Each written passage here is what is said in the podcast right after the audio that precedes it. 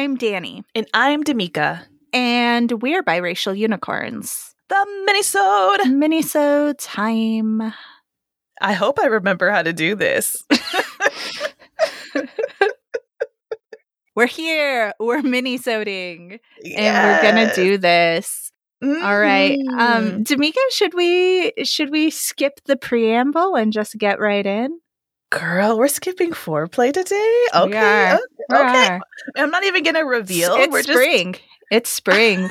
we ain't got time. Go for it. Yeah. we're fruitful. Let's do this. Flowers are blooming. mm-hmm. Our Baby eyes are chicks burning. are born. Yeah. the rabbits. All right, I'm I'm ready. I'm ready to receive it. I can't. I can no longer wait. Yeah. Okay. So this is I could make the connection between any random ramble anything.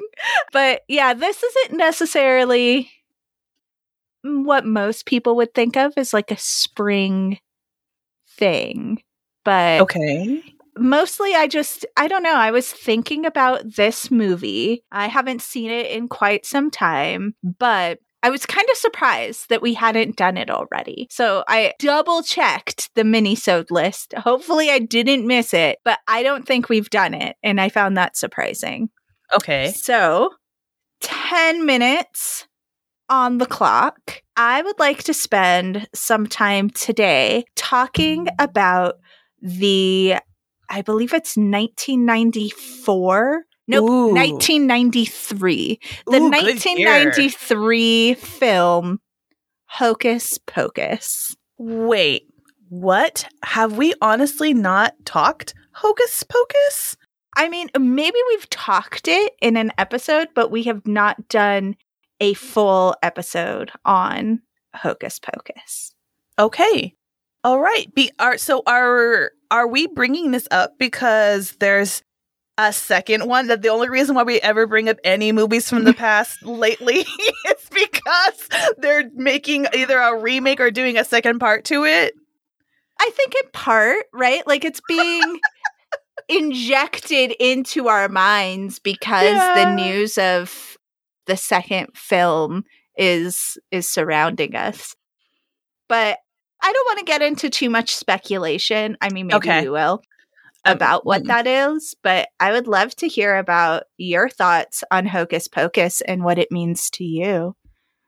You know, when I think of Hocus Pocus, I think of our our share love of Halloween, but there are a couple of movies that I feel like for I'm going to use this word on purpose, the indoctrination to Halloween. Like I feel like when I was trying to get my daughter to come to the spooky side, that was like a really good testament. Or when I first meet people and they're like, "Oh, I like Halloween." And I kind of gauge their enthusiasm of how excited they are about Hocus Pocus. Like this is a very foundational movie for this particular mm-hmm. time. Uh, it is it is so beloved. It is a very sweet movie. It always has a lot of nostalgia, and that's what and that's what it is for me. I it's on the spectrum of cute. And I'm not necessarily a whimsical person by nature.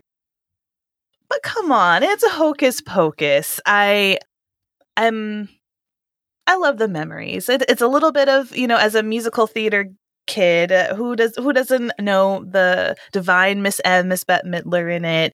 It's it's very quotable, it's kitschy, it's bright color, keeps your attention, just the right amount of folklore and I just I really enjoy it. It will always have a little soft spot in my in my heart during my spooky Halloween watching. So yeah, I don't imagine it would be on your repertoire though because it is so cute.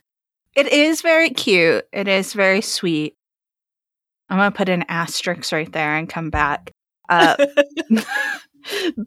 but I mean, I think similar to you, it came out when we were so young. Yeah. That I remember seeing it and I remember watching it a lot. So I think I have that nostalgia tie to it. And also, Thora Birch's character is named Danny and um, spells Danny the same as me, at least in the end credits. So I always, you know, felt that special connection.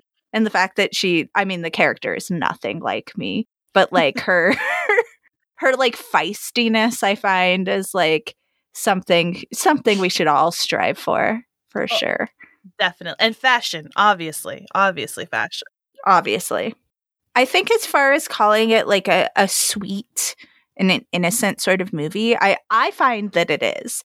But the fact that like parents were so up in arms about turning red, like these parents would not be able to hang with Hocus Pocus. Like the amount Girl. of time that they say the word virgin in this movie.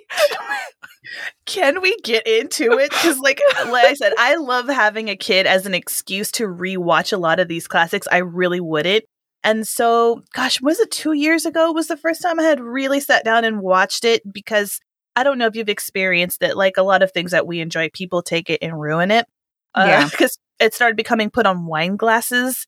And the moment you start seeing that etched onto the side and, you know, of a wine glass. says live, love, curse or something on the back.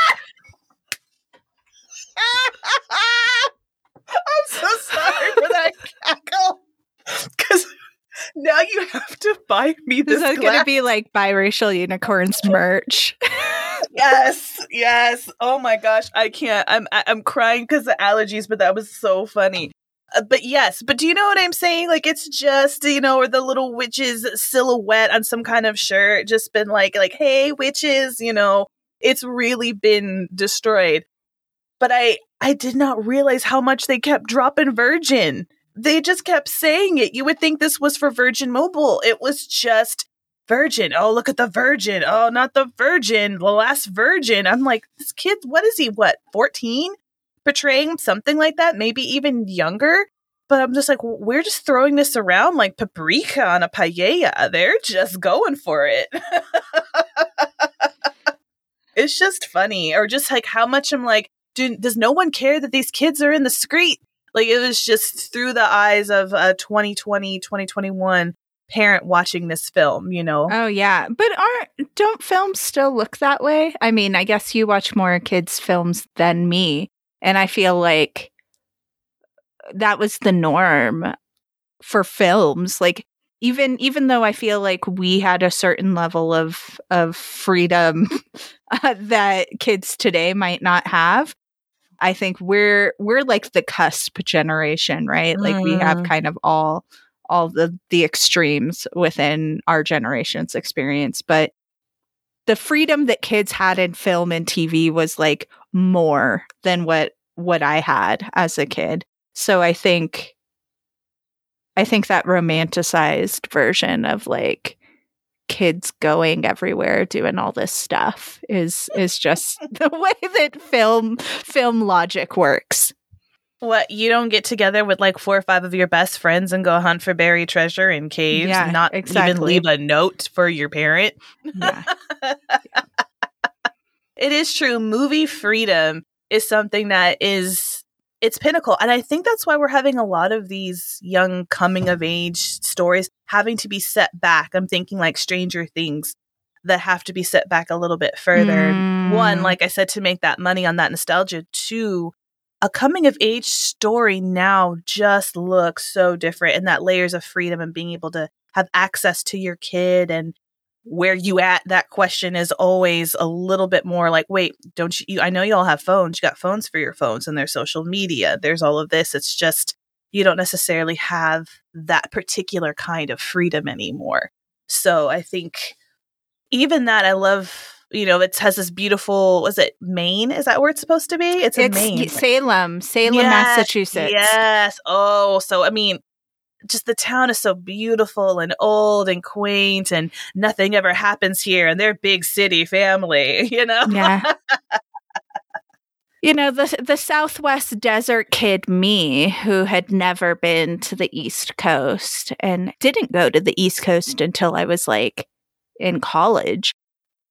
I had no frame of reference for that world. Mm. And so mm. every time it's portrayed in film or television, it's dare I say, so exotic. Like it's just so different than my own experience. Mm. I, I always found it like a cool, interesting escape. Mm, I do like that. a lot of Stephen King's books take place all in Maine. all in Maine because so part of me is like maybe we shouldn't go there. maybe brown people should not go to that part of the world. But well, there agree. aren't any there for a reason. girl, girl, that's a full episode topic.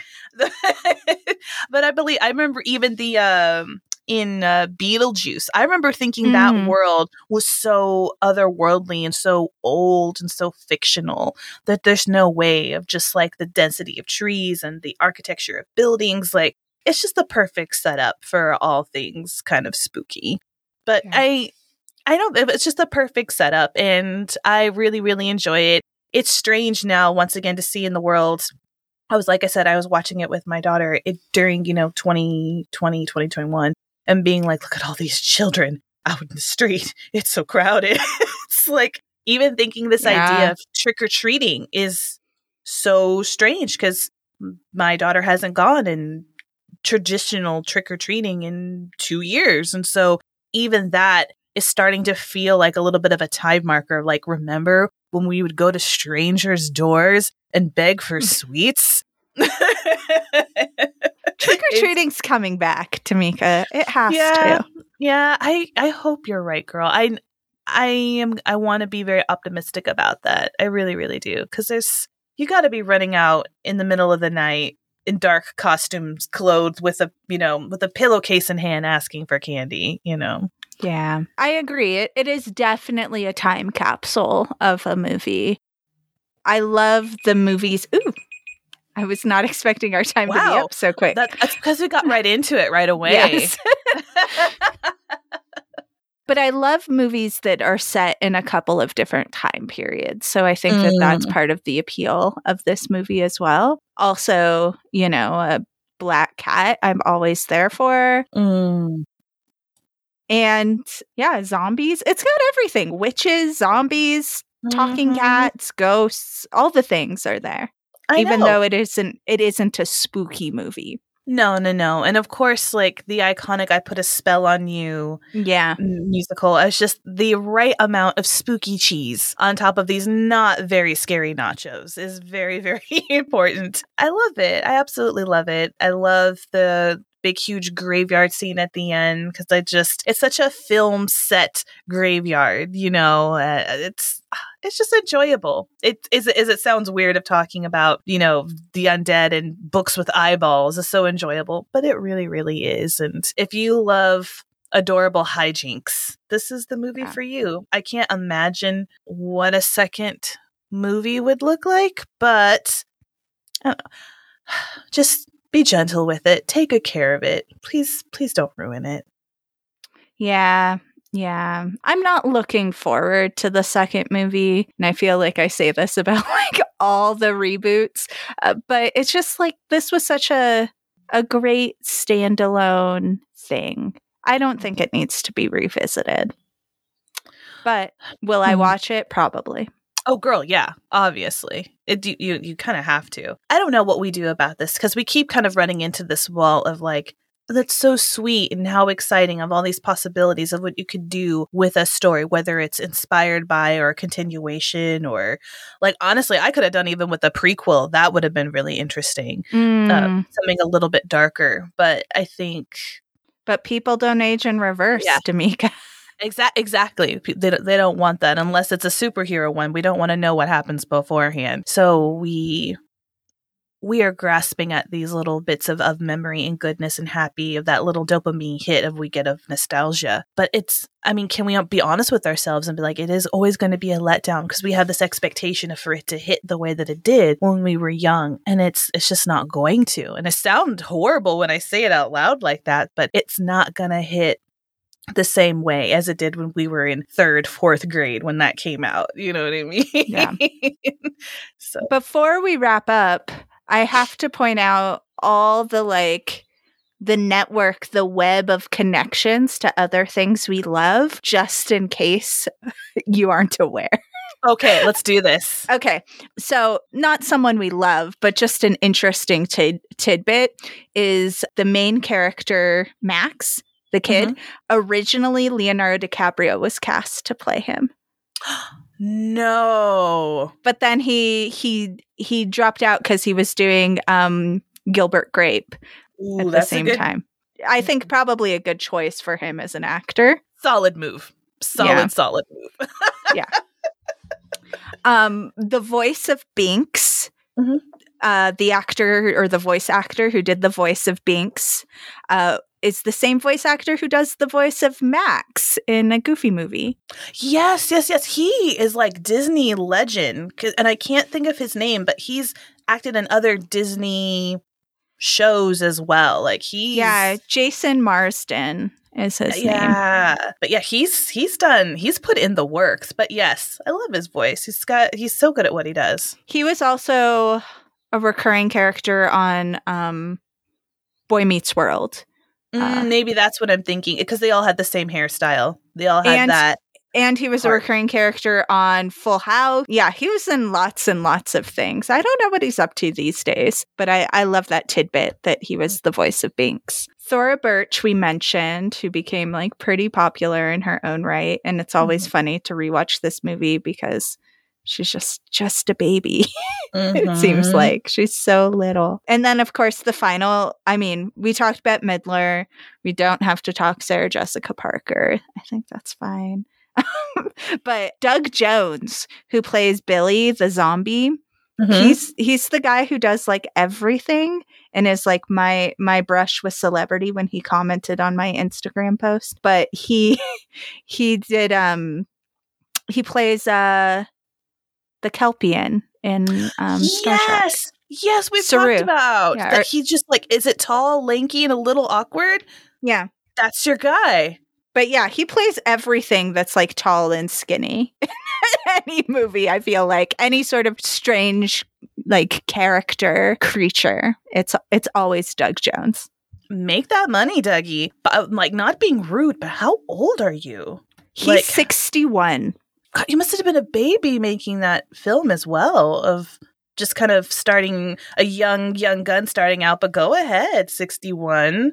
Yeah. Such a long career of doing more tall, awkward, alien-like things. I'm Yeah. here for it.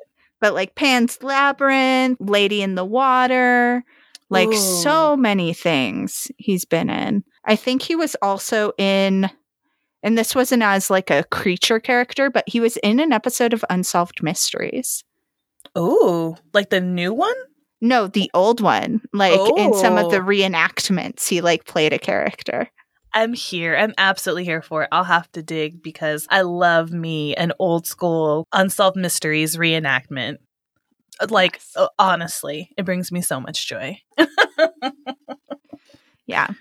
So those are the things I I had on my list that I wanted to bring up. But yeah, Hocus Pocus, recommend to a modern audience, yes or no? Oh yeah, go just have a little time capsule and look at a like slightly simpler time.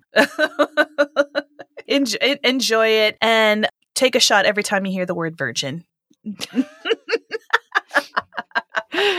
For sure. All right. Well, we will be back next week with another full episode and in 2 weeks with another mini-sode. Mhm. All right. Peace. Out.